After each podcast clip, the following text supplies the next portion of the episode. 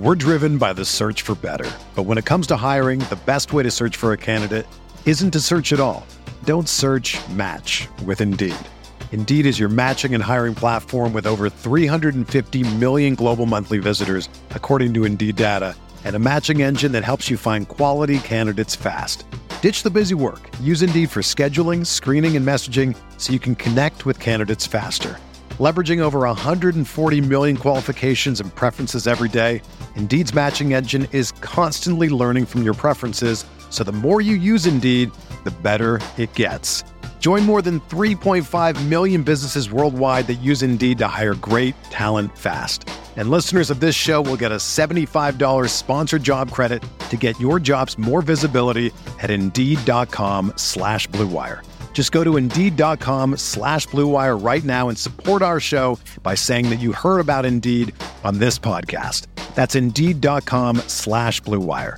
Terms and conditions apply. Need to hire? You need Indeed.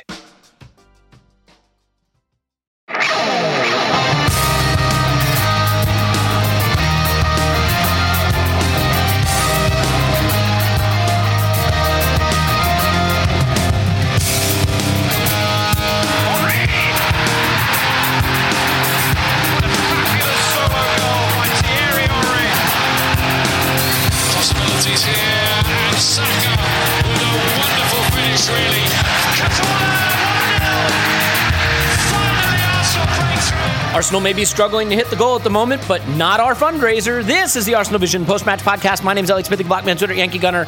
You know, it is it is absolutely the case that when things are a bit shit on the pitch, we tend to, well, let's just say it, shit on each other, right? Social media gets a bit spiky, The podcast can get a bit spiky. It's all a little bit difficult. And seeing as how it's a difficult enough time in the world, you can understand how the discourse can deteriorate.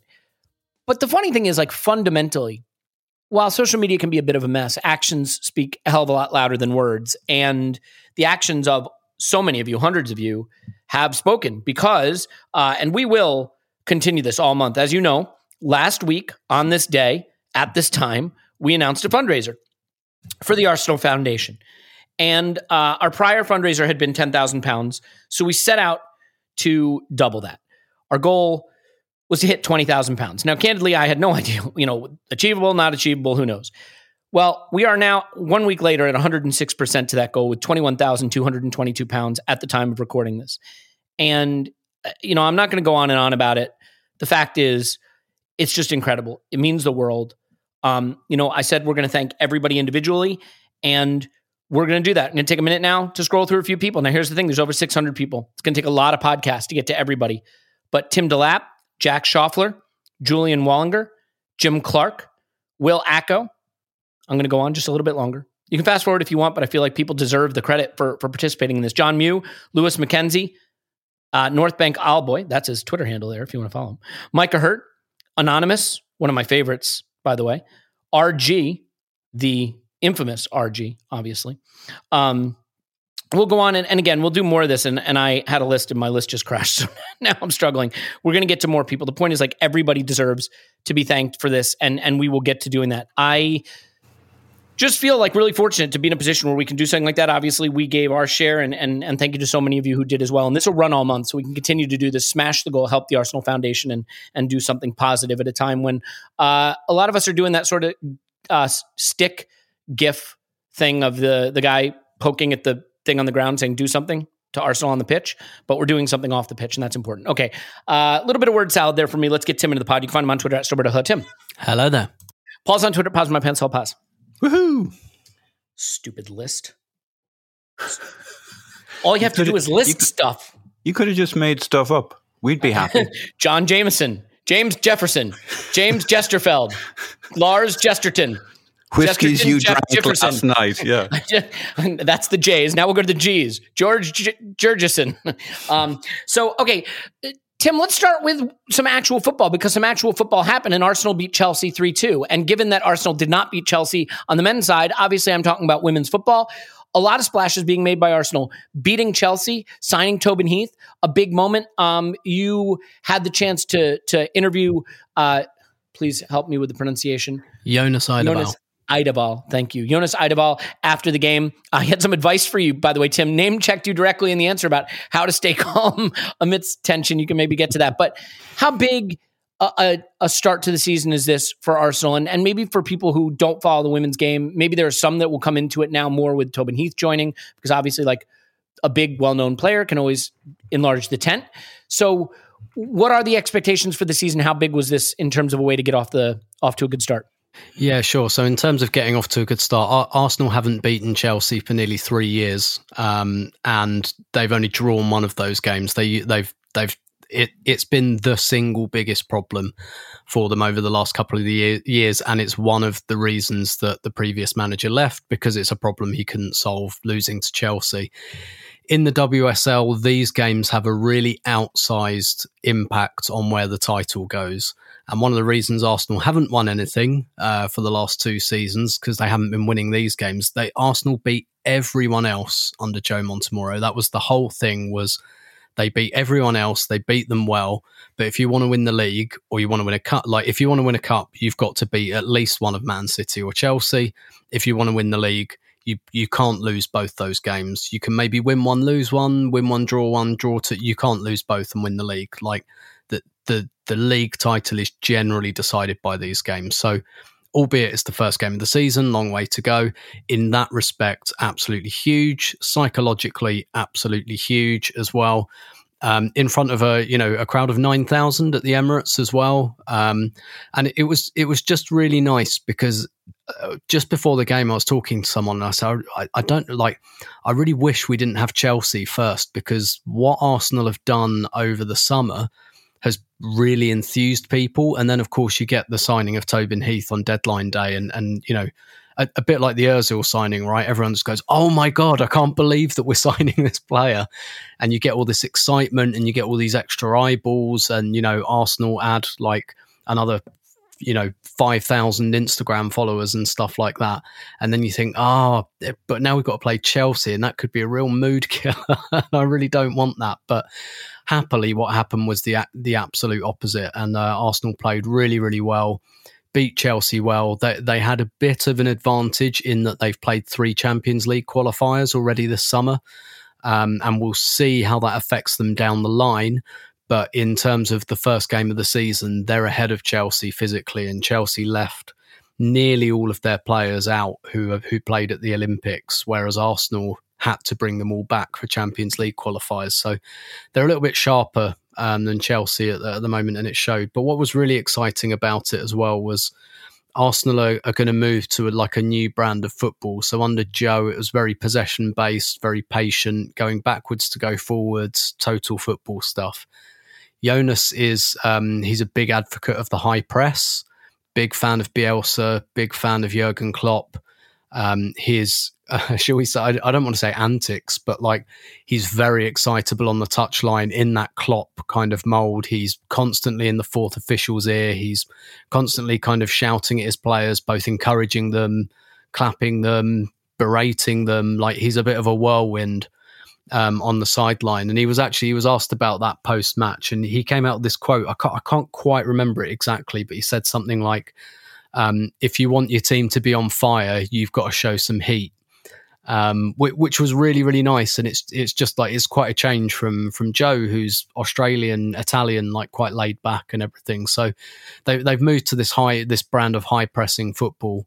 And it might take them some time to fully acclimatise, but it was just really exhilarating watching Arsenal take it to Chelsea rather than take it from Chelsea because that's how Chelsea play. They play a high press, and we've struggled with it. But Jonas came up with um, came up with a way of, of playing around that also, you know, in his interview afterwards, he said in the last because Arsenal went three one up, then Chelsea got it back to three two with twenty five minutes to go, and they were under the cosh. And and he just said afterwards, you know, that's fine. If you want to be a good team, sometimes you've got to defend for twenty minutes. And two players went off with cramp, and he said that's fine. That's I, I like when my players go off with cramp. That means that they've they've put the shift in, and we'll put two other players on, and we'll run their legs off as well and um and you know he he talked about sometimes you've just got to clear the ball. We like to play out from the back, but you know what? Sometimes the situation doesn't call for it, and and so these things they're just different. Basically, that's you know it, it's very easy to fall into the trap of everything the previous manager did was rubbish and this new guy's brilliant. It's just different. And uh, and he said, "Yep, with 20 minutes to go, we defended the width of the box. We let them put crosses in. We smashed them clear. That's what we had to do to win the game. So that's what we did. And um, yeah, it was, it was, just really refreshing and, and just a great atmosphere, um, both tangibly and intangibly around the Emirates on Sunday. Yeah, it's it's fantastic. Uh, we're going to get into uh, Edu's interview, and that'll be the bulk of this episode. And we can maybe sort of contrast some of the things he said in the philosophy there with what is going on with the women in terms of their squad building. I'll stay with you just for one more second, though, Tim. One thing that I thought was interesting. Um, uh, you know, reading through his comments after the match, he was asked about switching Beth Mead and uh, Iwabuchi in the second half. And he said, to be fair, it ended up like that after a set piece. We just decided to let them stay. So it's no credit to me. That's what's happen. Uh, that's what is happening in football. It's more a player sport than something like the NFL. You need to let the players say when something is working, and the players need to be knowledgeable to solve those situations. Mm-hmm. Look, it's Hard a layup for a leaning contrast. into. Yeah, right. It's a layup for leaning into confirmation bias, and and I I'm going to do it anyway because what the hell? I mean, do you? How do you feel the comparisons and, and contrast are between the women's coach and men's coach right now, and like a comment like that, do you feel that that would be? I mean, this is so hard, right? Because I'm I'm leading the horse to water, and I don't want to do that. I'm leading the witness a bit, but just maybe you can speak to that ideology and whether you see a little bit more freedom in in the way that they were playing. Yeah, yeah, definitely. It's weird, really, because he's such an advocate of Bielsa, Klopp, and, and that's very like you know that's that's that's in that you've got to do that stuff together. So it is like tightly coached but it does sound like he will like because I, I asked him that question because beth mead swapped to the left wing and she scored twice in the second half. So i was kind of saying what a great decision that was to swap her. And, and he just said well it wasn't my decision. Like it just it naturally went that way and they were saying it was working. So I said, okay, that's fine. I, I trust my players. And he gave a fairly similar answer. There was a really nicely worked goal in pre season, uh, not pre season, it was Champions League qualifier. Uh, really, really nice back to front move. And I think it was Art de Roche from the Athletic who asked him, like, you know, was that choreographed? And he said, it, it looked like it, didn't it? But no, um, he just said they're really, really good players. And we've got really, really good attackers and sometimes you've just got to let them play. You've got to let them riff a little bit, and um, and that's and that's exactly what they did. And, and one of the interesting things, um, you know, I asked him about the signing of Tobin Heath. Arsenal already have probably five wide forwards, if we're being generous. Definitely four. Two England internationals in her place. So I kind of asked him, you know, did, did you just sign Tobin Heath because it's Tobin Heath, and if you can get her, you do. And he said, uh, in, in one respect, he said yes. but in the other, he kind of said, because I want this press, he said, like the wide forwards are the ones I want running the most. And he basically said, I'm going to have to rotate them game from game. And he, he basically said, not quite in as many words, it's pretty much impossible to do what I want you to do as a wide forward and play 90 minutes. Like, if you play as a wide forward for me, you're coming off with cramp after 70 minutes kind mm. of thing. So he was yeah. like, I, I need that, that switch. So it looks like a contrast, to be honest, between there, there was some good choreographed stuff. There was some good stuff they worked on on the training ground to avoid the press, but it, it does look like he will, particularly the forward players, let them, let them riff a little. Yeah. Interesting. Paul, you had a question? Yeah, um, sparking off what you said. So, like on the men's side, you tend to have the 18s, 23s, the men's team playing a similar style.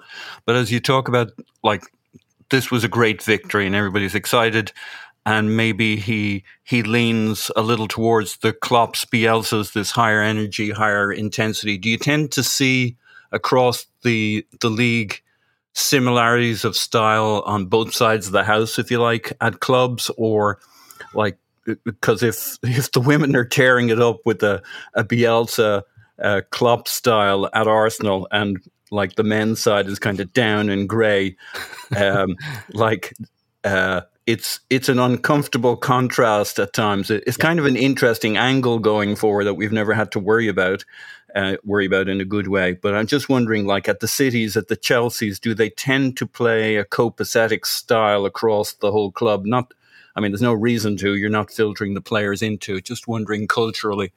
So City definitely, they definitely do. And actually, the City manager Gareth Taylor, he used to coach the under twenty ones at Man City, mm.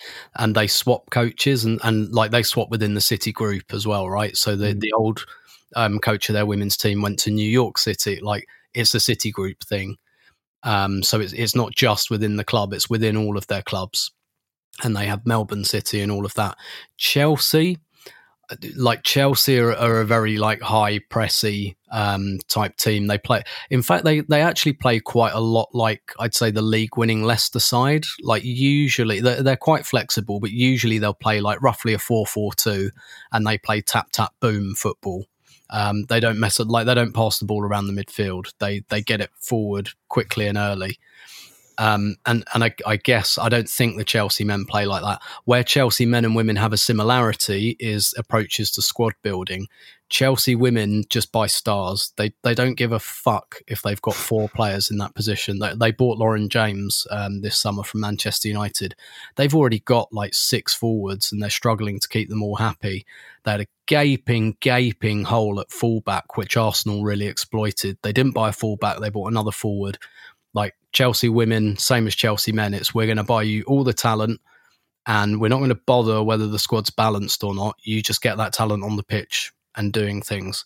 So, so Arsenal, I'd say, is the only one where I, th- I think that's quite that is quite an astute point in terms of because Joe was very like Joe was very Wenger, Arteta, you know, possession, total football, that kind of Cruyff um, kind of style. But so for Jonas to move to more of that you, are right. It could create quite an uncomfortable, um, yeah, quite an un- uncomfortable difference um, between the two teams because it really looks like Arsenal are going to change style. I wouldn't say drastically, but there's going to be much more emphasis on that high press, and it's going to be it's going to be Gegen pressing. And in fact, I'd um, Jonas Eidevall's on Twitter. His handle is at Eideval. Just put in his handle and put the word press. And uh, he used to be quite a frequent tweeter about coaching and there's loads of interesting stuff there about um, how he does drills in training to coach the press, and mm. he actually uses Paul. He he almost exactly he uses the he he puts up a clip with an example of a team scoring from counter pressing, and he says, and uh, his caption is, "Don't press to disrupt the opposition, press to win the ball back, and be a playmaker, not a destroyer." And that's that's kind of very much his style.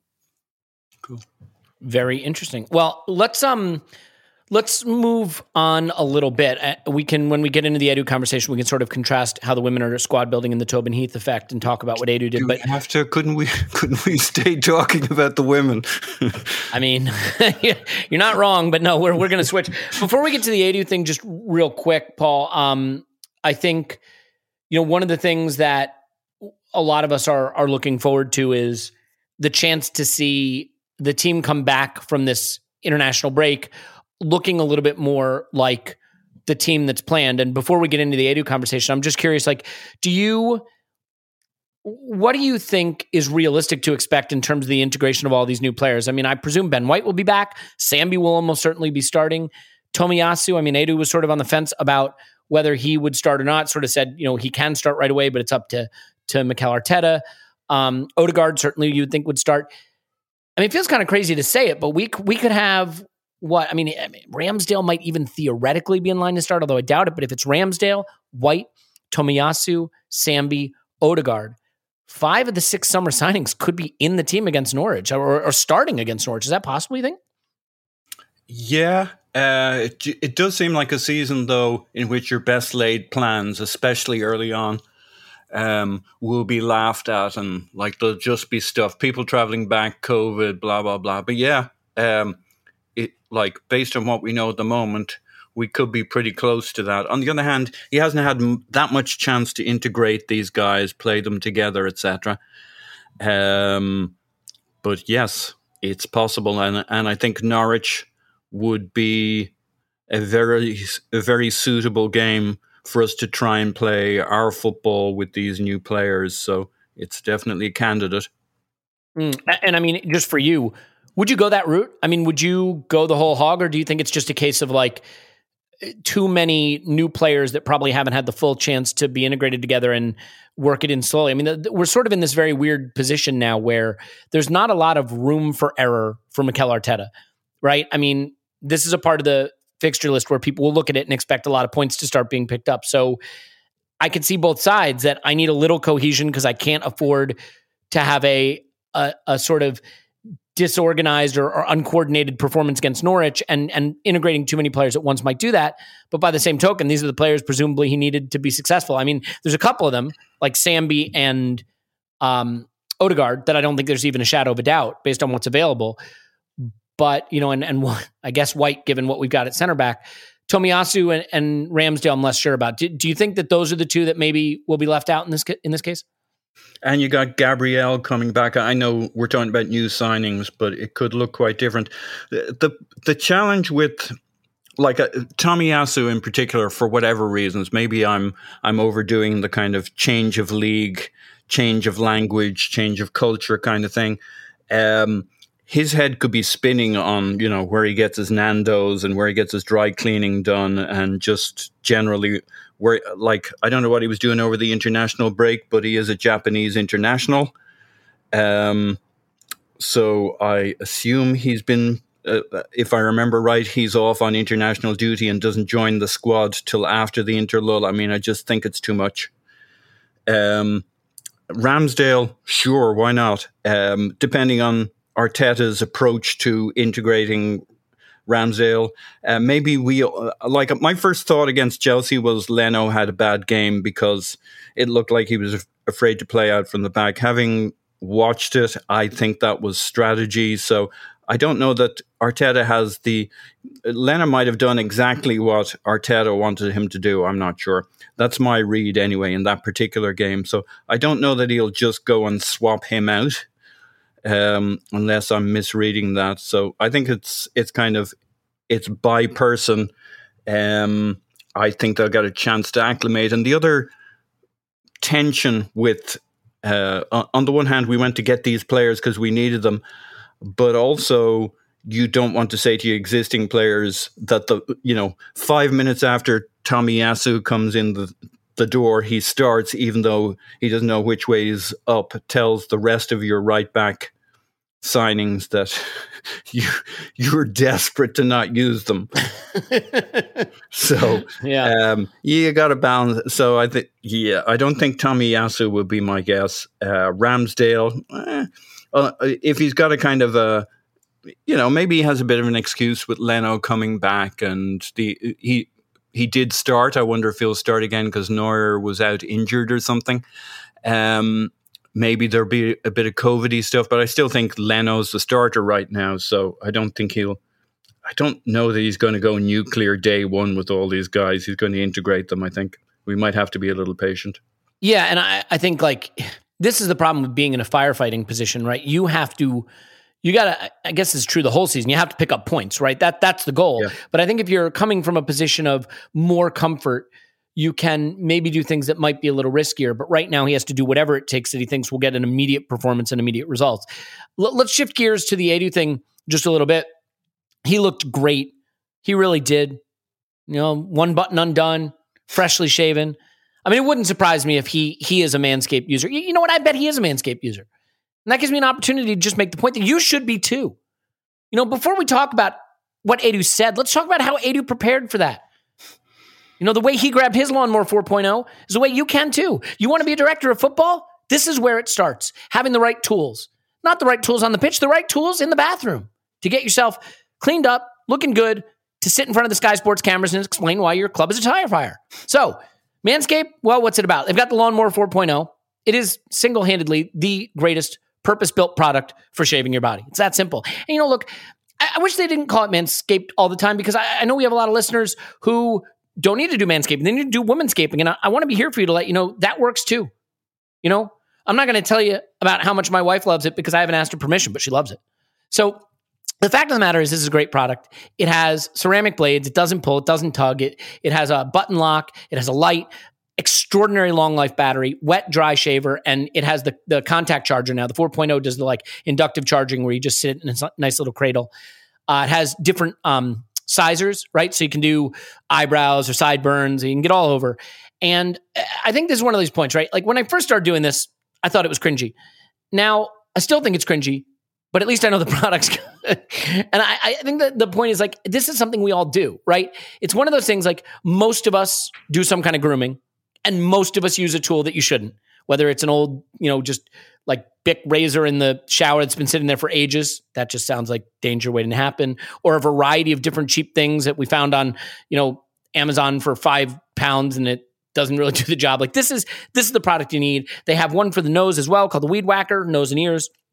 Great products for your body as well. It's just a good company aligned with the te- uh, Testicular Cancer Society. They work with them every summer. So, like, just a great uh, organization to be involved with, a great product and one that you'll love. You can go to manscaped.com, use promo code Arsenal Vision, and save 20% off and get free worldwide shipping.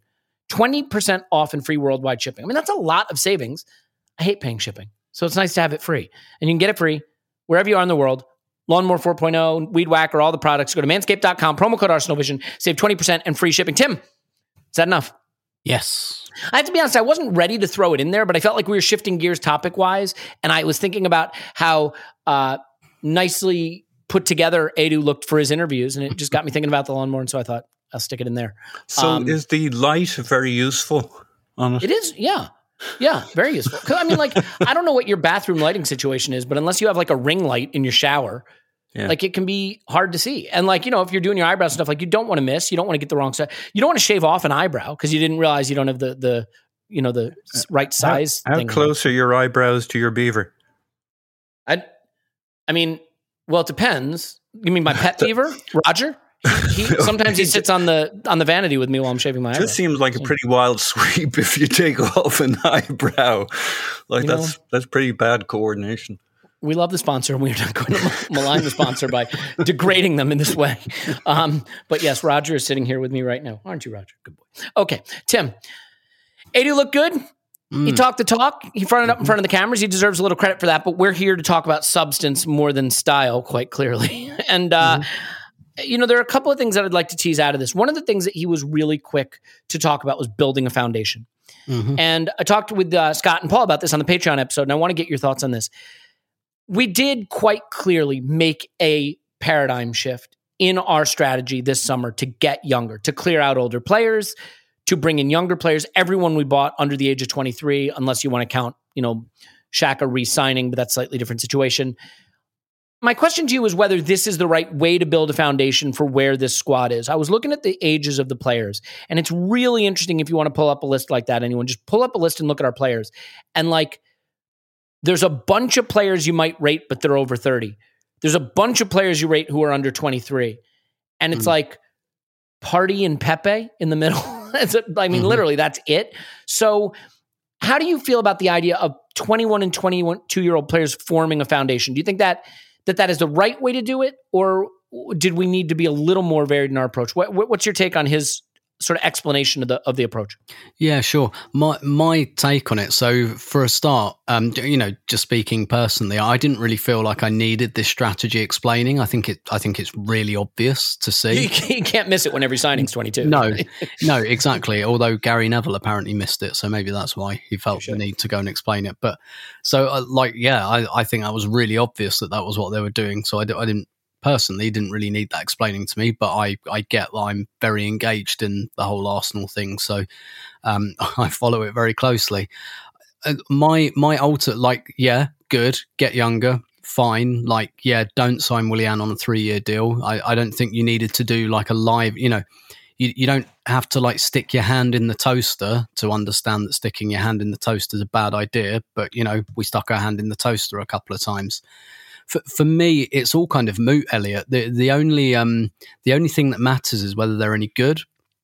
If they're good and young, great. Like that's absolutely great. Obviously, that's better than being good and old or crap and old.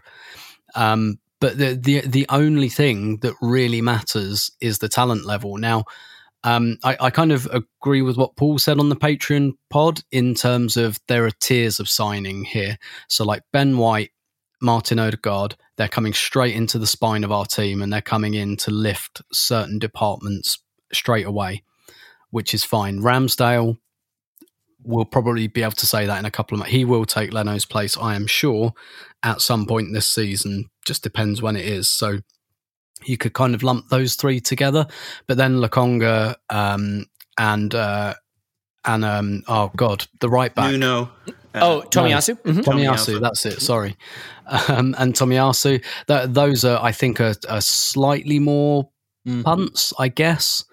T- Tavares, um, I- I'll be honest with you, Tavares, I don't really care about, um, and that sounds really brutal. But w- like when you sign a left back, the same summer that you give your left, your first choice left back of five year, like I feel like about the backup left back that you would feel about a backup goalkeeper. Um, Mhm. Elliot, in terms of the range of outcomes with Tavares is really like there are three things that can happen, right?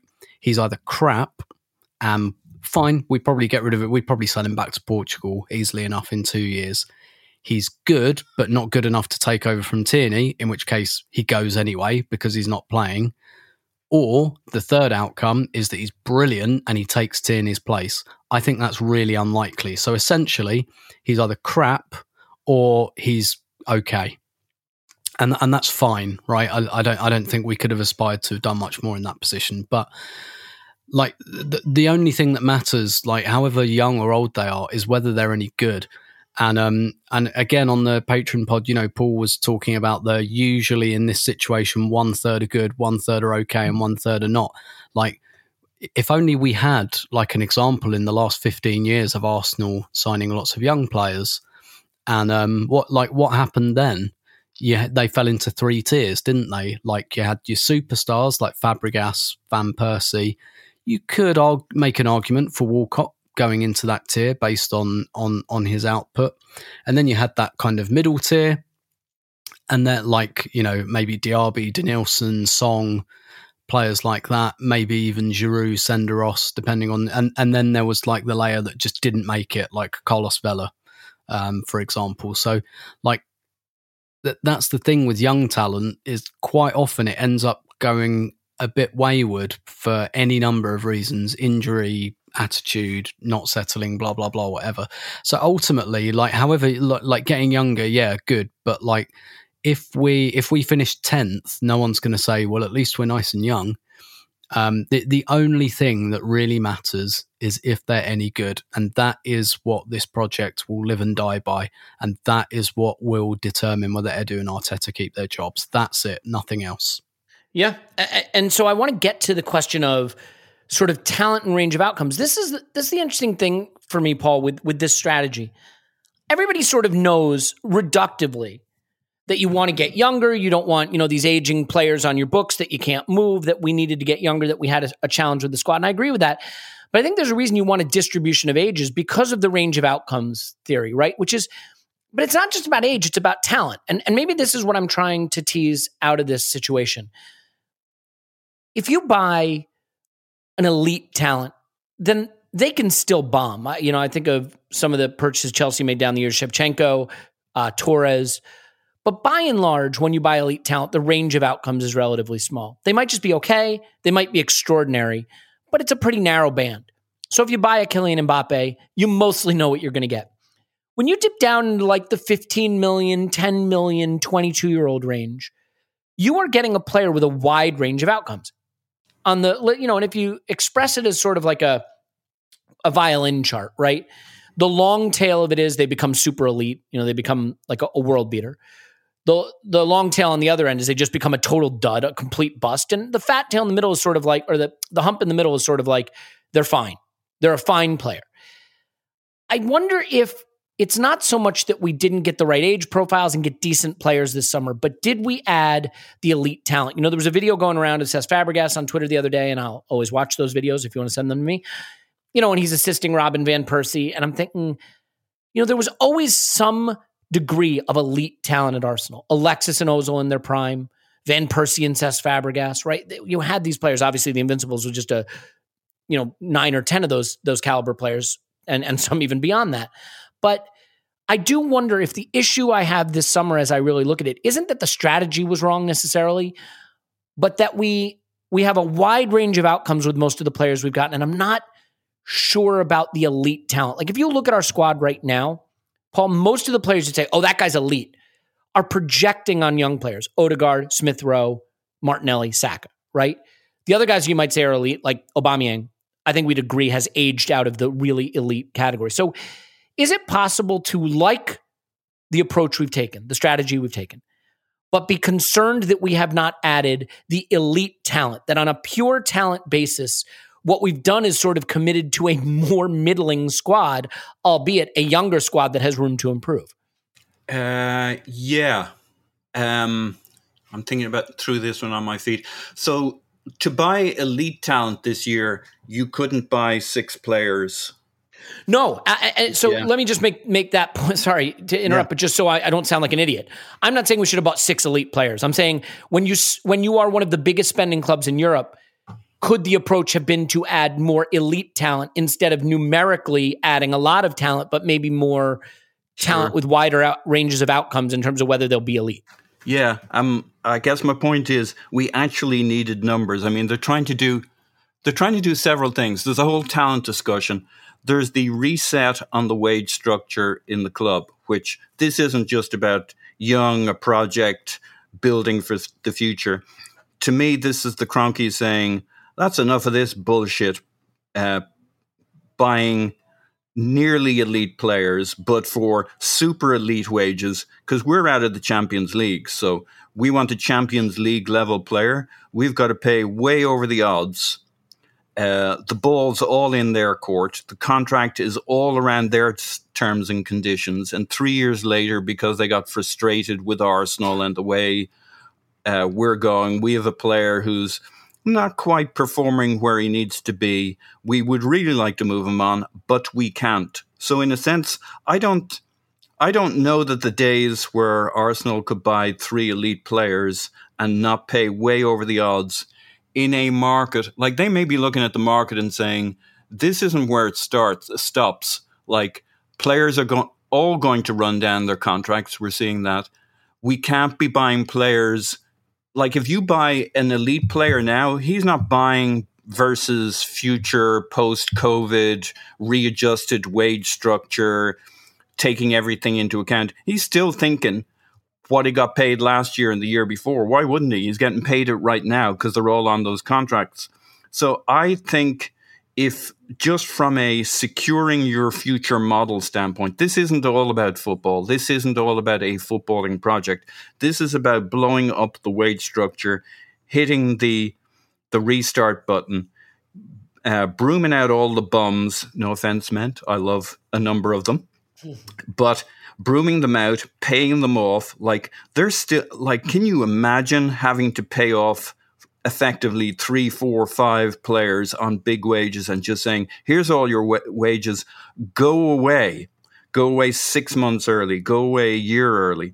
Like, I suspect the Kroenkes had two options for Edu and Arteta. One was you can have this tiny war chest to do that shit we've been doing for years, or you can have this really big war chest, but you hit the blow up button, reset the wages, go t- 21 to 23 for players who will take way less wages and and adjust to a bigger club. Like it's a win-win. The gamble is will they be good enough? How many of them will be good enough? Will they be good soon enough? Even if they're good are they a fit? Will the guy we need like if you need i mean pick an example. If you need White, for example, to step up immediately because that's a a starter you bought, it's no good that he's not the guy that didn't work out, but say uh, Nuno's brilliant, right? You need uh, uh, if you're going to have a third great and a third who don't quite pan out, they better be in the right spots. You need White to be one of the ones that was great, and Nuno, if you have to pick two, um, who who are not great to be one of the ones who isn't great. So there's a lot of gamble here, but I don't think. I think gravity, the force of gravity in this situation is the Kroenke saying, "Yeah, well, we're not doing it. We're not buying you three elite players. We've done that. Uh, the world is changing. We're not going to be on the wrong side of it." And I do think we needed the numbers, so we had to go for volume the, the only way this all worked was young, talented, low wages We'll pay a, a little too much on a couple of the fees, but we got to hit the reset button. Um, let's do a project. Yeah. and I look, I understand, like Tim, a lot of people are going to say the issue is because of where Arsenal are currently, there's only certain players we can attract. Now, I sort of agree and I sort of disagree. You see elite players wind up at clubs in worse situations than ours. And I, you know, Liverpool, after their eighth place season, right after Klopp arrived, I think their two big signings that summer were Sadio Mane and Gini Wijnaldum, I believe. Um, mm-hmm. It was the summer after. No, that is that summer. And obviously, they got it right with both. But in Sadio Mane, they got an elite player to come to them just entering his prime and really make a big difference. Now, you could argue we tried to do something similar with like a Nicola Pepe, paid way over the odds and didn't get that elite kind of player that that Liverpool did with like Sadio Mane. And then subsequently they parlayed going into the top four to get players like Van Dijk and Mohamed Salah. But I, I, I kind of want to poke at the same question with you, which is on the surface, I like this strategy. And I think you can make an argument for a lot of the players. I mean, Ben White, would I have gone as big on Ben White? We needed a center back. I think that much becomes clear. And while I think the Saliba situation has been handled poorly, even if he was in the team, you could argue we still need a center back. We needed a right back. We needed a midfielder. We needed a an attacking midfielder. We bought all of those positions. And I'd say that we did it competently. And yet, outside of maybe Martin Odegaard, who I think you could say has at least potentially that elite kind of talent in him, whether you know you agree or disagree, your mileage may vary. Do you think that we, with the amount of spending we made, added those kind of tent pole elite talented players in the squad that you say this immediately changes your fortunes? Like when Alexis came into our squad, he was a force of nature. It immediately transformed us in some respects. Um, you know, Ozil had a similar impact early in his career, and I, I just wonder if maybe I look at the squad now and I think we we acquired a lot of the things we needed within a band of talent that's acceptable without getting that player who's going to be sort of jet fuel in our engine, you know? Yeah, I, I think the the bet they've taken is that, you know, maybe Ben White and Odegaard are the, you know, the Mane and Wijnaldum of this project. Wijnaldum had not much of a reputation when he went to Liverpool. You know, Newcastle went down, and there weren't that many clubs after him at all. Um, Mane, slightly different, I think. I think people saw potential there, but not this sort of potential. I, I remember thinking, yeah, I'd quite like him at Arsenal but I don't remember thinking, oh, like this guy will absolutely kill it. I just thought, yeah, he he, he looks a good player. Feels um, a lot like the Diogo Jota signing to me, where you yeah, kind of knew yeah, there was someone in there, but they saw something a little more than that. Yeah, yeah exactly, exactly. And so, what uh, the question is whether we've been right with that evaluation. So, is you know we've overpaid for Ben White. I think pretty much everyone accepts that, but but have we? like we might have overpaid in 2021, but the, the the gamble is, or the bet rather, is in 2023. We look back and then think, nope, nope, we didn't. Well, maybe we overpaid at the time, but nope, that's okay. Because I remember, I remember thinking that Mane, I think they, Liverpool got him for 30 million. And I remember thinking, mm, yeah, 30 million, that's like, he, he really needs to be good for that kind of money and uh, and he was, so it was fine. But I like I remember thinking, yeah, I'd like Mane at Arsenal, and then seeing the price and thinking, mm, well, yeah, I'd, I'd, probably go for that. But I, I wasn't like absolutely, yeah, you like you must get this player.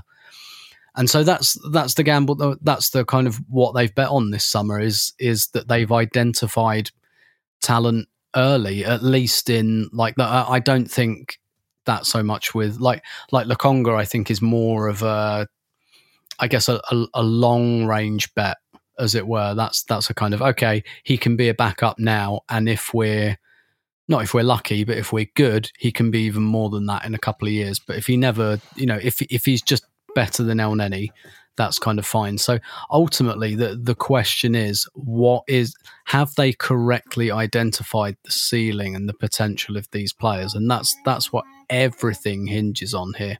Yeah, and I mean, there's only one way we're going to find that out, right? Like they're going to look like geniuses when this becomes the core of a future world-beating team. Or they're going to look like they locked us into a mid-table future by buying mid-table talent. And I'm sure people have strong opinions about which way that's going to go. but it's going to go how it's going to go and we can't do anything about it but watch. So I mean, this is the problem with with debating player identification. You know, everybody has an opinion about talent. I just think when you buy in certain bands of elite talent, you really do narrow the the outcome, the range of outcomes. I think where I'm at with this is I kind of like the project. I'm kind of curious and interested in the players they bought. I think they bought players with wide ranges of outcomes. Like Tim, if I told you Ben White just fails as a center back, it doesn't work for him. I don't think you'd say that's crazy. You can't picture it. But likewise, if I said he became sort of the tenacious ball winning, ball playing superstar center back that changes our buildup, you could see that too. It just feels like with a lot of these players that that range of outcome is there. Uh, maybe Odegaard least of all because I see a player who is what he is. Like he's going to be a tempo quickener, a connector, a creative player who hopefully adds even a little more end product with assists and goals, but is always going to have that technical quality. I'll stay with you for one second to this point, though in terms of talking about the project, the one thing that came through, I think, both in Ornstein's reporting on the Arscast and beyond, and, and then with listening to Edu here, is maybe we misread the room in terms of Edu's role. Do you get a sense now that he's fronted up, he's talked about the project, he's talked about his role in it, and we've gotten some of the reporting around this that it's pretty clear now that Edu is not some um, he's not Reek you know he's not he's not sitting there um, just being told what to do but that he is an active participant in large part leading the project, and that maybe we need to revise our understanding of his relationship with Arteta, where he really is the boss, and this really is his his project to run. I mean, I I don't think I would have said that a few weeks ago, but I feel pretty strongly that's the case now. Yeah, um, and just a warning: you're going to get some background noise. Um, well, that that is life with a baby. Yeah. You, you, didn't, yeah, you didn't take the hint when I went on mute. Um, uh, but, uh, so, sorry, would you would you like me to throw that to, to no, Paul? No, how no, how dire is the situation? Not no, no, no, it's absolutely fine. So I so I never sensed a diminish um, a diminishment in status for Edu. I, I actually I think Paul's got this one right in that I think this is the Kroenke's call kind of thing. I, I think this is like, look, we bought you Pepe, we bought you Partey, you wanted those players like prime age players. We spent loads of money on.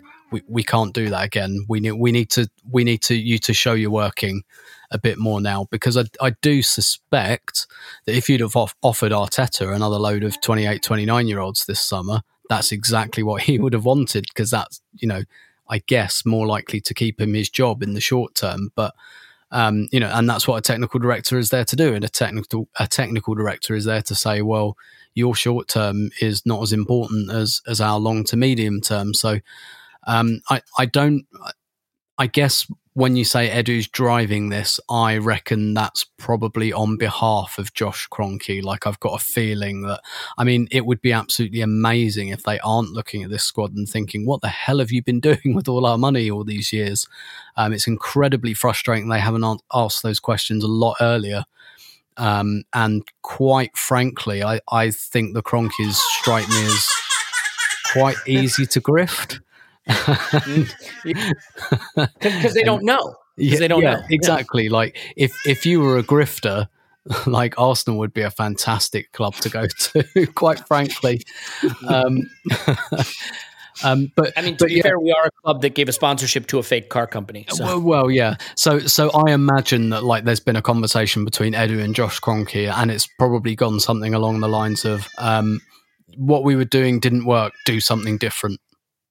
Yeah, yeah, and they have done that. So, Paul, I will go to you now, so that um, uh, to be fair, I was going to say you you have a hysterical baby in the background, but usually have a hysterical baby in the foreground hosting the podcast. So it's sort of continuity, I guess, in that respect. Paul, this this hierarchy now seems clear, but I, I think they're inextricably linked because I think one way or the other, if this project quote unquote fails, I don't see it sparing Edu and the hammer falling on Arteta. So there's definitely a synergy here. One of the things that I thought was interesting in this, though, and I'll try to find the quote. It's really the way he talked about the the the decision of where the money needed to be spent. You know what? I'll paraphrase it rather than searching for the quote. He basically said that you know Mikel Arteta and I decided that defense was where the big spending was needed. That in midfield we had you know reliable players we could trust in Partey and Granit and we felt comfortable with that. So we didn't need to add one. You know, we added Sambi for the future, but we were happy with what we had in midfield. And I, I think where a lot of people would maybe express their frustration with this project isn't the getting younger, isn't even some of the players we brought in. It was the prioritizing. So do you think, like, to some extent, as as crazy as it sounds, the success or failure of this project is going to hinge in some respects on whether they got the priority right, right? Leaving midfield alone, more or less. You know, I know Sambi is one for the future, is how they see it, and one for the present, given the red card situation. But and they saw central defense as the place that the the most important spending needed to be made. Do you think that's really what it boils down to? Not so much the players they targeted or the strategy of getting younger, but whether they had their priorities right in terms of just positional need. Um, I think there's a like if I look at frustration, most of this frustration is around our midfield. Um, but like in the decision tree, that one comes really early on. Um, Arteta likes Xhaka. Uh, is Xhaka staying or going? It turns out he's staying because uh, I don't suspect there was the willingness from the Kroenkes to fund a 50 million or 40 million or 45 million midfielder that we would need to replace him if we were only getting buttons for Xhaka. And so I could be wrong on that, but I think there's there is a limit to what the Kroenkes were willing to do. Uh, Xhaka would have had to go, and when you read the comments of uh, the the general manager from Roma, midfield turned out to be low in their priorities, and that's why they didn't push the boat out or even get the boat in the water, or or even dust off the boat and take off the tarpaulin. Uh, they didn't really go for it. If if we'd made it cheap enough, they might have. So we were basically uh, stuck with Xhaka or basically nearly give him away, and that was not an acceptable approach within Arsenal. And Arteta likes Xhaka. he'll live and die by that decision. But he clearly decided early on that White was his priority, um, in terms of you know, the first area we look to seriously address and spend a lot of money on, spend too much money on, you could say, and that's fine in one position.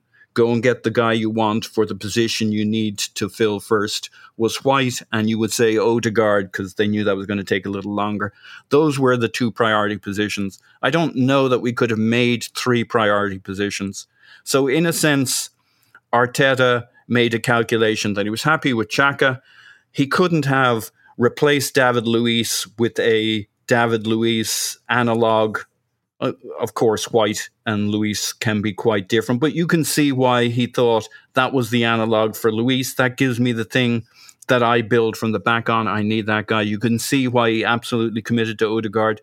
I like if you commit to three players you absolutely have to have that you're going to spend shitloads of money on. You've just gone to the model where you're buying three elite players regardless of cost.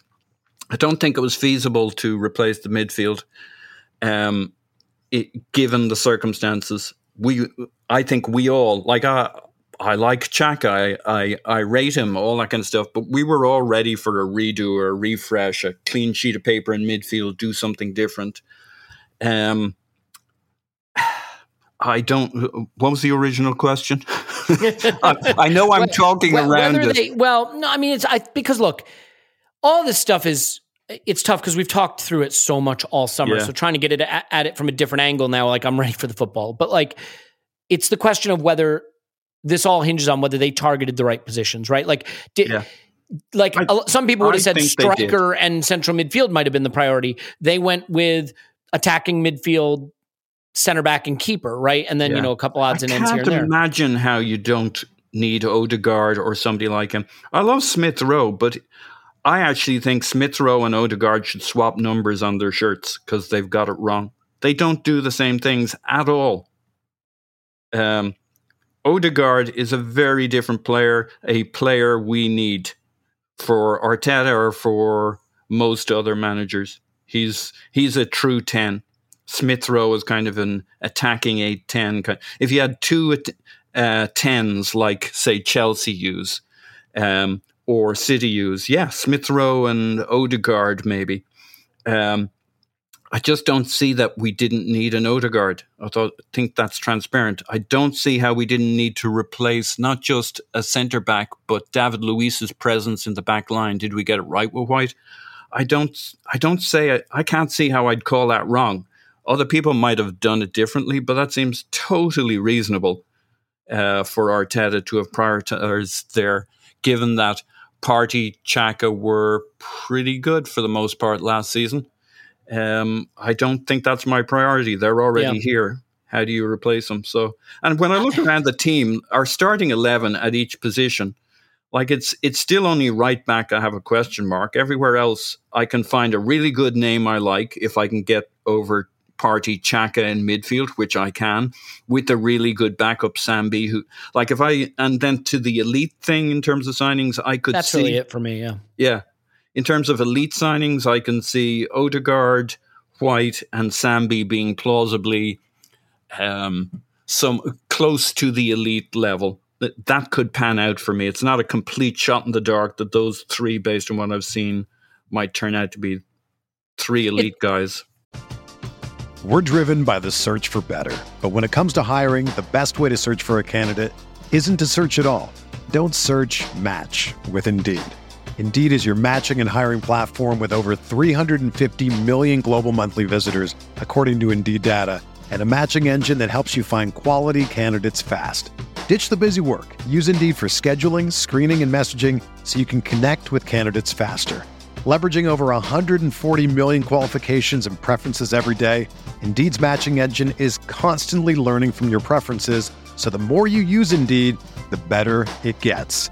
Join more than 3.5 million businesses worldwide that use Indeed to hire great talent fast.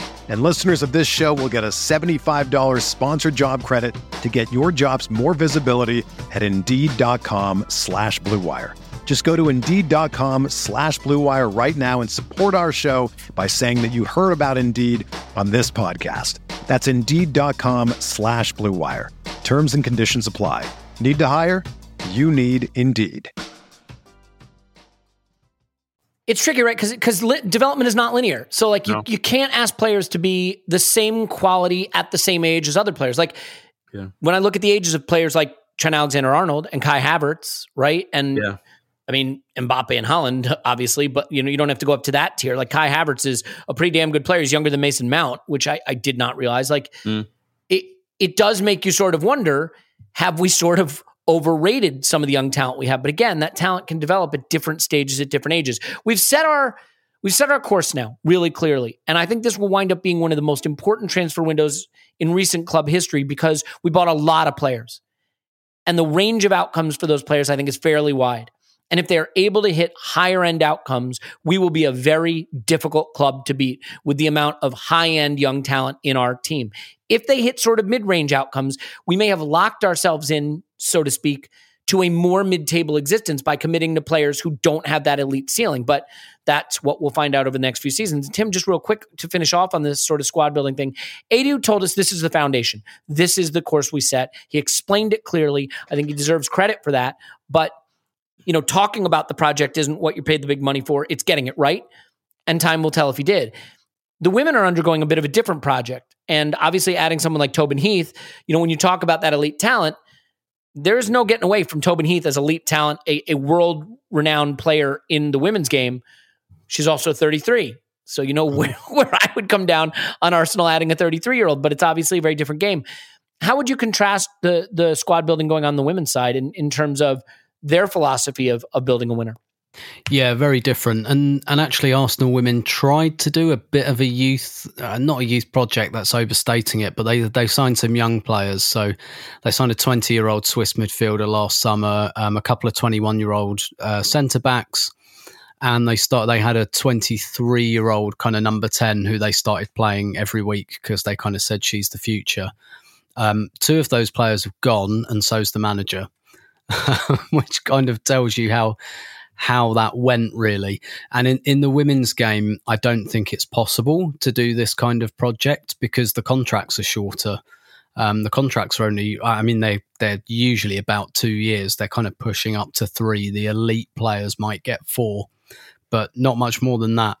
So the turnover's so big that you, you can't really do that kind of youth project. And I think Arsenal have realised that. And and I think Arsenal have also realised who they're competing with in Chelsea, and they've just been more aggressive. Now, we, we should say like the women's squad is in a much better place. Its age profile, it was uh, like Joe uh, Montemurro actually left in terms of age profile, really really good. there's like a couple of players over 30, but most players are like between 23 and 27. So the age profile is really, really good.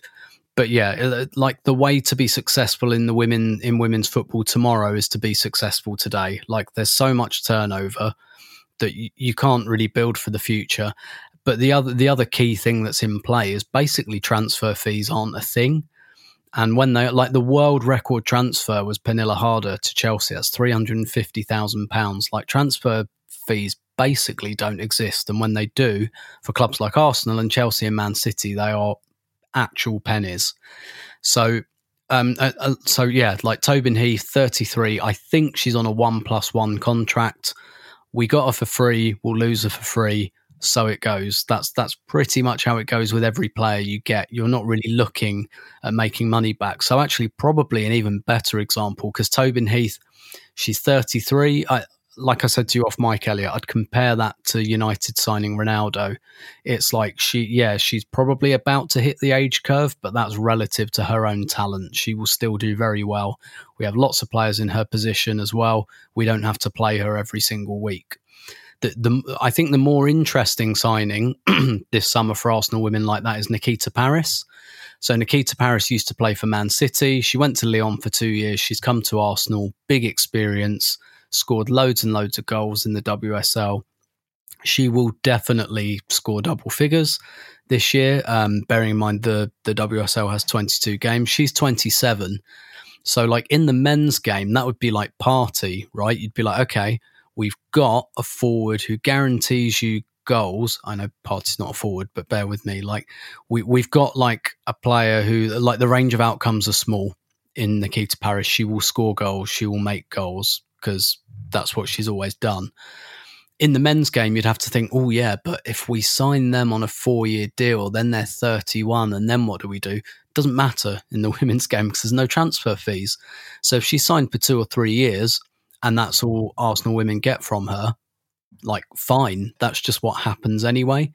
And I think Arsenal have realised that, um, like that the whole like building for the future idea, it, it just doesn't happen like that in the women's game. And and Arsenal in the WSL, they're one of like the big three, so they haven't like lost their status. They won the league title in 2019 you know they're they're still one of the big players in there and what they've done this summer is said let's make sure we stay one of the big players and let's not even make sure that we're we're still on like like what we did on the men's side where it's like well if we're in the top 4 and we're in the big 4 and now we're in the big 6 and all of that it's like no no no let let's play to win the league and try and win the Champions League. And the other thing about the short contracts is on the women's side Leah Williamson Jordan Nobbs Vivianne Miedema all these players have one year left on their contracts and they're all going to be thinking about what their next move is they don't want to babysit a youth project. They want to win yeah. now.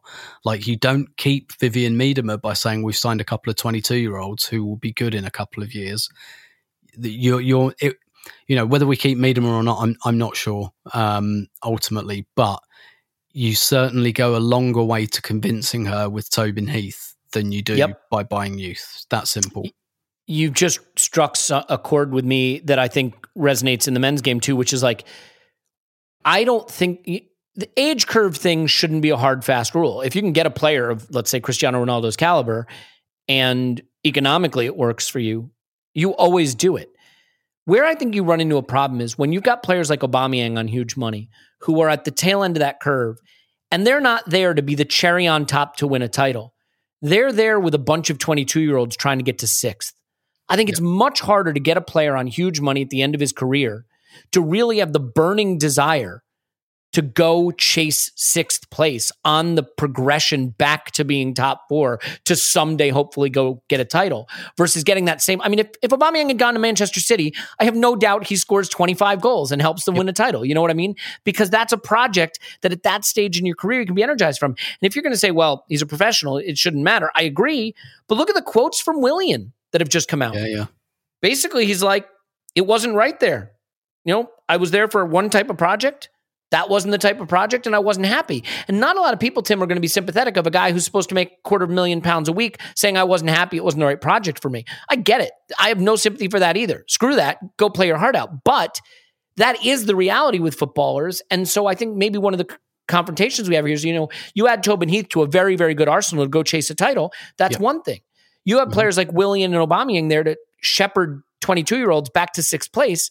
It's a lot harder to get the most out of them, isn't it? Yep. Yep. One hundred percent. One hundred percent. And like, and and for a player like Tobin Heath as well, she'll look at Arsenal and she'll say, "Well, yeah," I, and and you know she played for Manchester United last season, so she's played against Arsenal. She knows what they're about. She knows what the league's about, and she'll look at them and go, "Yeah, they can win the league." Um, and I can help them do that, and they will challenge for the league like that. That it's it's not a difficult sell as a as a quote unquote project. It is Arsenal like Arsenal women uh, is is a much um, don't compare them to Arsenal men. If you're looking for an analogy in the men's game, look at Manchester United. That that's kind of what Arsenal women are in the women's game. They're like the most successful club. They're always challenging for trophies, even when they're not very good by their own standards. They'll get to cup finals and stuff. Like they compete for trophies every year without fail.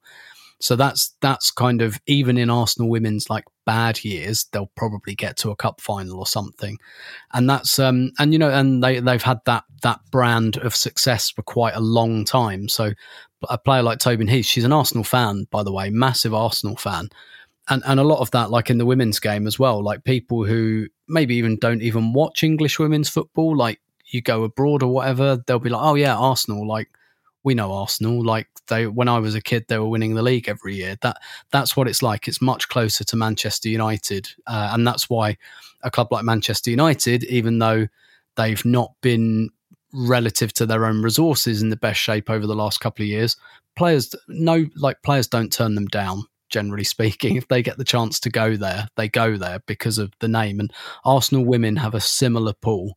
They just needed I think, to pull their finger out and really realize what's happening in the women's game. And with the broadcast money coming in from Sky and stuff like that, I think they realized, like, right, there's a, there's a boom happening here, and we're already near the top. Like we've done, we did the groundwork. Arguably decades ago, that a lot of these other clubs like West Ham, Tottenham, they're all trying to scrabble in, um, you know, to the middle tier of that league. Whereas Arsenal are like, we did that ages and ages ago. We're at the top of this league and we can stay there with, by the standards of the entire club, a relatively moder- mod- moderate investment. Yeah, and and if you can do that, you do it. And I think, look, for me, we can really go over the deep end of squad building and age curves and value and all those things matter in terms of how you build a winner when you're on you know a budget that's not Manchester City's. But it is a fancy way of distilling the most basic point. It is all about talent. It is all about talent. Forget the coach, forget the squad building. If you have enough talent, your team will win. Teams that are poorly coached will win. Now, when you have a good coach and great talent, you can dominate. You can do extraordinary things. Klopp deserves a lot of credit for what he's done at Liverpool, but I think Liverpool's talent level is woefully misunderstood in terms of just how many extraordinarily elite players they have at critical positions. Manchester City, great coach, absolutely extraordinary talent.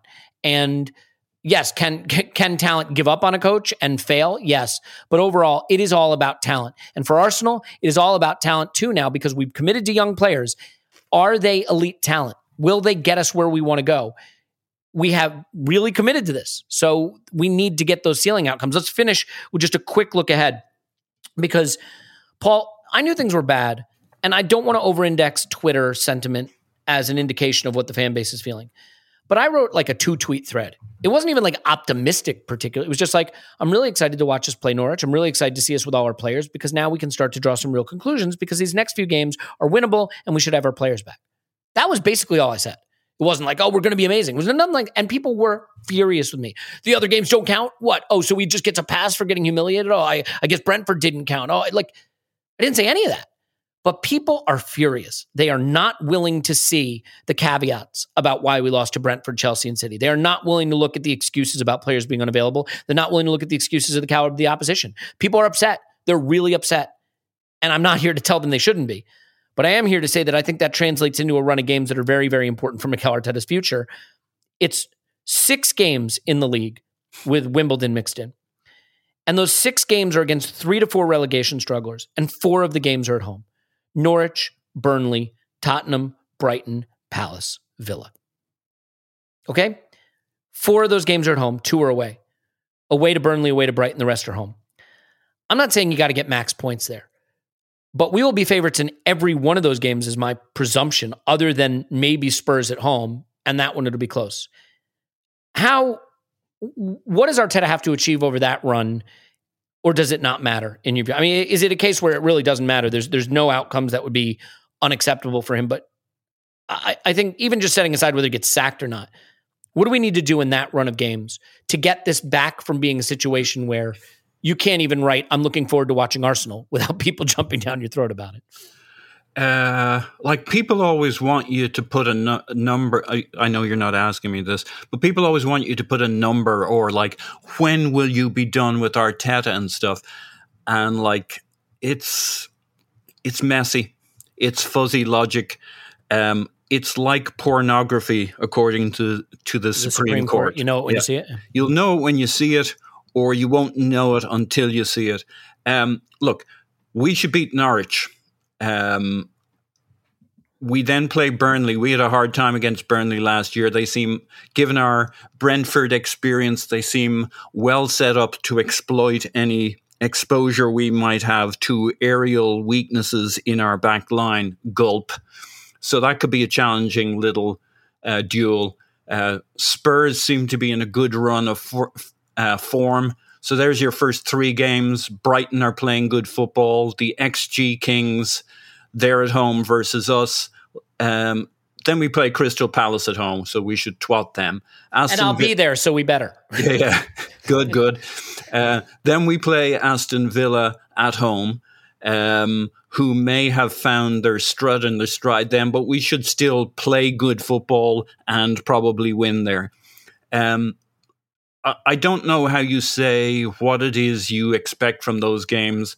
I'm going to stay calm. I'm going to look to see progress. I'm going to look to see is it starting to make sense. Um, I don't expect my brethren in the Twitter community or in the Arsenal community to be as calm as I am while we're going through this. I expect to have a couple of my own meltdowns when I don't see things happening. I like we're in a tough place and Arteta has to play his way out of this and needs to get this team to start playing his football, good football. Getting results or looking damned unlucky when he doesn't, and play us forward um, and build. But the problem is progress isn't linear. We'll have some setbacks. It's um, again not entirely sure if I'm addressing the question or even what the question was. I think it's going to be messy, and I think uh, we'll we'll have to say to ourselves, "I'm giving it ten games, and even though after six games I want this to stop, um, I'm going to give it the ten games I wanted to give it, and Yeah. see where it's at, and see is there progress, and be honest with it, and see if there's if if it's uh, a random walk but in an upwards direction, or a random walk and we're going down." I, I would say this. Well, so Tim, one of the things, and, and we'll finish here. Uh, I think I was under the impression before all this Edu stuff broke over the last couple of weeks in terms of what he's been involved in and his role at the club and, and then the interview, that it was sort of like the only person that could really sack Arteta was the Kroenkes, and they're not too plugged in, so he has a long leash. Now I get the sense that Edu really feels very much the boss here, that Edu is very connected to this project. He's put his face on TV as the face of this project. And I don't think he'll want to be embarrassed about it. I think he would sack Arteta to save his job. Um, so what I guess I would say to him is I, I do think that this run has a number that if he doesn't hit that number, he's gone. I mm-hmm. think it's it's six games in the league plus the Wimbledon game, which not super important and almost certainly would be fine. But four at home, I think he's got to take around 12 points from these six games, which is a big hurdle to get over to save his job. I, ju- I just think, and it's not just the points. There have to be goals. There has to be good attacking football. It has to look coherent. The new signings have to impress. I think the bar is actually quite high for him now. I think the mm-hmm. unfortunate thing about the way the season started is he doesn't just have to be okay now because he had an okay start. He had the worst possible start you could have with all caveats in place. And he now has to have a better than expected recovery from that just to balance it back out to neutral. So I I'm going to put it around 12. I think he's got to win four of these six games. I think you have to beat Palace at home. I think you have to beat Norwich at home. I think you almost kind of have to win the North London Derby or at least play well in it in getting something. Mm. and then pick another game. Villa at home. I think you got to win those games. But it's Um, like a decade since we've averaged two points a game. I I, mean, I, Paul, I, it's I literally doable. said it's a very high bar. I think if he doesn't win four games, he's gone. What do you think, Tim? I, I I'm not sure it's it's that paradox of the heap thing again, isn't it? Where it's like how how many individual grains of sand constitute a heap, and you can't put a number on it, but um, The heap quote amount, Paul, yeah. you you know when you see it, you know. a stack um, of pornography magazines, a That's a heap of them. A heap of porn. yeah, yeah. When, when does it? When yeah? When does it go from like a stack to a heap? But anyway, um, so it's it. I I do I like honestly. I, I don't want to dodge the question. I I do find that that difficult because a lot of it will be predicated by the mood of the fan base and things like that. And you know, will they be really really gunning for him, or will it just be apathy? Um, and and I think that's what, sunk Emery in the end was the apathy, actually, more than the more than the anger. I think they rode the anger out, and then when it got to apathy, they're like, okay, we've let this go on too long. Um, and you know the the the current Arsenal Wa- Wasn't Um, it the dressing room with Emery though? At the end of the day, wasn't it like it was the fans, it was the media, but it was the dressing rooms, like yeah, just but then I, I don't I don't think that necessarily like he was sacked in late November. I, I think that happened quite a long time before that. Like, yeah, like six months earlier. I, I think like I think everyone had been checked out, uh, got their plane home, um, Uh, and and I guess my point is, there's no way this team uh, is going to quit on him in a few games. You know what I mean? They're like Maybe not the whole squad, but but the Yeah. older players might. yeah, yeah, might. and but I don't know. Like looking at the Man City and Chelsea games, like you could make an argument it's already started. Um, quite frankly, like I didn't see anything in those games that suggests they're really pulling for him either. Um, I, I think it's too early to say they they definitely down tools, but um, I, I didn't see a lot of togetherness in in those games. So I think that is a situation that could escalate quickly. But but look, yeah, ultimately, like if he loses all of those games, then he's definitely gone. Um, let me ask you. Uh, I can get let you off the hook a little bit then, Tim. If it's not twelve points, if the results aren't brilliant, but the performances are substantially improved, is that enough for most fans at this point, or do you think it's gotten bad enough that it, it won't be enough to say, "Oh, well, I see we're playing better"? Does it? Yeah, Is no. it just results that can save him now? I, it, it's just results, and and I, I think you're right. I, th- I think with the fans anyway, he's in a jam to the point that they it, it's not just result, it's results and performances that the, that most people will want. And you know, we have recent history, right, of Emery going on a massive 22 game unbeaten run, and there was this big split between those of us who are saying, "Yeah, but we've been a bit crap," and like loads of people saying, "Shut up." We, we, you know, we're not We're losing. Shut up. Um, but then, like we all saw, we all saw how that turned out in the end. So maybe we're all wiser to you know things like underlying stats and you know just looking with your eyes and looking at the performances. So, like I think Arteta, like I think Arteta needs both. That's not to say in the short short term that they both have to be like amazing. Like there's going to be a bit of a slow recovery. Like I wouldn't expect us to go and beat Norwich three or four nil like I think we'll win that game, but I think it might be like a one 0 or a two one or something because it will be slowly, slowly. Um, but there, there has to be a direction of travel, definitely. Um, a- and then and then it's just a case of how long really and what saves him. And ultimately, Elliot, in the in the medium term, I guess, like before Christmas, there is somewhere on this timeline before Christmas where Arsenal lose their patience, definitely, and it's it's just a case of when, and that might be that might be a game or two either way, quite frankly. the reason I picked that run of fixtures too is I sort of cheated because three of the next five after that are Leicester, Liverpool, and United away. Mm. Um, and so the reason I said I think it has to be almost basically 12 points in, in the run I picked is because if it's not, that next run could get pretty ugly. And then you're looking at a run of 11 games where you're picking up one point a game, less than a point a game, right? That that's where I think it's totally untenable. So we'll leave it there because on Thursday we'll have a chance to look ahead to Norwich a little more and and and maybe tease this out. But I whether you think he's really on the precipice or not at all, he's got this season. This is his project. Edu really did sort of say that they had the patience with him as well. I think it will be tested. I, I I think what I'm learning from just sort of some of the negative reaction whenever you give him even any quarter, any excuse, is that people's patience for the excuses, even when they're legitimate, has dried up. So something has to change quickly now. And he's got to run where that change can happen. I feel like having the Derby at home after two winnable games is maybe in his favor because if he can win those two games, Burnley and Norwich, and then beat Spurs at home, that could go a long way to healing that wound I talked about in the last episode. But we'll see. We'll see what happens, and we'll have time to talk about on Thursday, and we'll have a lot of content between now and then on the Patreon side as well. Bank holiday weekend here in the United States, um, Labor Day, to respect labor. So uh, I hope you are not laboring wherever you are, and you're uh, enjoying your day uh, as summer turns to fall. Anyway, uh, Tim's on Twitter. Roberto, thanks, Tim. My pleasure as always. Paul's on Twitter. Pause my pants. Thanks, pause. Woohoo! My name's Elliot Smith. You can block me on Twitter, Yankee Gunner. Once again, thank you so much to everyone who gave to the to the foundation fundraiser, and I hope you'll continue to do so throughout the month of September, and we'll smash that goal. And just uh, a lot of good stuff coming. We're going to have a live event in London in October. We'll tell you more about that. Uh, it's going to be the weekend of the Palace game, which is on Monday. So we're, we're working on putting that together, and hopefully we'll see a lot of you there. But uh, I think we can leave it there. My name is Elliot Smith. I already told you that, but just in case you weren't sure, we love you. And we will talk to you after Arsenal 10, Norwich nil.